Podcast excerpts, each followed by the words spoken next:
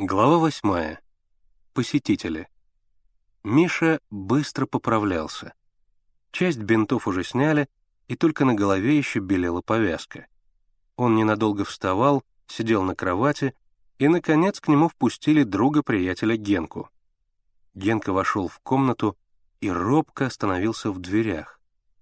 Миша головы не повернул, только скосил глаза и слабым голосом произнес «Садись». Генка осторожно сел на краешек стула. Открыв рот, выпучив глаза и тщательно пытаясь спрятать под стул свои довольно-таки грязные ноги, он уставился на Мишу. Миша лежал на спине, устремив глаза в потолок. Лицо его выражало страдание.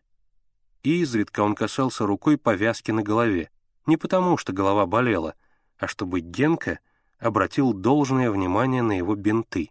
Наконец, Генка набрался храбрости и спросил, «Как ты себя чувствуешь?» «Хорошо», — тихо ответил Миша.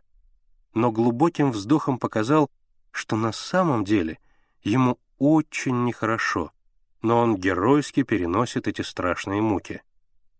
Потом Генка спросил, «В Москву уезжаешь?» «Да», — ответил Миша и опять вздохнул. «Говорят, с эшелоном полевого», — сказал Генка. «Ну?» Миша сразу поднялся и сел на кровати. «Откуда ты знаешь?» «Слыхал». Они помолчали. Потом Миша посмотрел на Генку и спросил. «Ну, ты как? Решил? Чего? Поедешь в Москву?» Генка сердито мотнул головой. «Чего ты спрашиваешь? Ведь знаешь, что отец не пускает». «Но ведь тетка твоя, Агриппина Тихоновна, Сколько раз тебя звала? Вот и сейчас с мамой письмо прислала. Поедем. Будешь с нами в одном доме жить. Говорю тебе, отец не пускает. Генка вздохнул. Тетя Нюра тоже. Тетя Нюра тебе не родная. Она хорошая, мотнул головой Генка. Агриппина Тихоновна еще лучше. Как же я поеду? Очень просто. В ящике под вагоном. Ты туда спрячешься, а как отъедем от Ревска, Выйдешь и поедешь с нами. А если отец поведет поезд? Вылезешь в Бахмаче, когда паровоз сменят? Что я в Москве буду делать? Что хочешь. Хочешь — учись.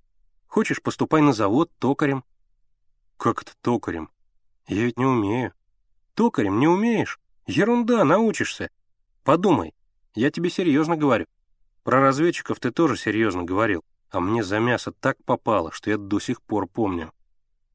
Разве я виноват, что Никитский напал на Ревск? А то обязательно пошли бы в разведку. Мы, как в Москву приедем, запишемся в добровольцы и поедем на фронт белых бить. Поедешь? Куда? Насторожился Генка. Сначала в Москву, а потом на фронт, белых бить. Если белых бить, то, пожалуй, можно, уклончиво ответил Генка. Генка ушел. Миша лежал один и думал о полевом. Почему он не приходит? Что особенного в этом кортике?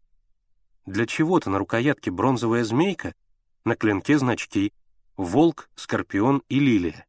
Что это все значит? Его размышления прервал дядя Сеня.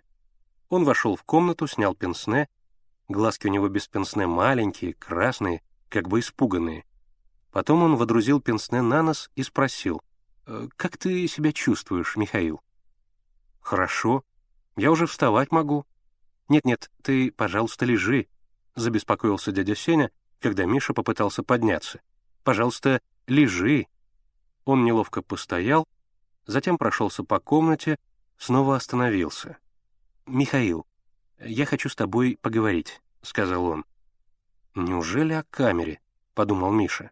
«Я надеюсь, что ты, как достаточно взрослый человек, э, так сказать, способен меня понять и сделать из моих слов э, полезные выводы. Ну, началось.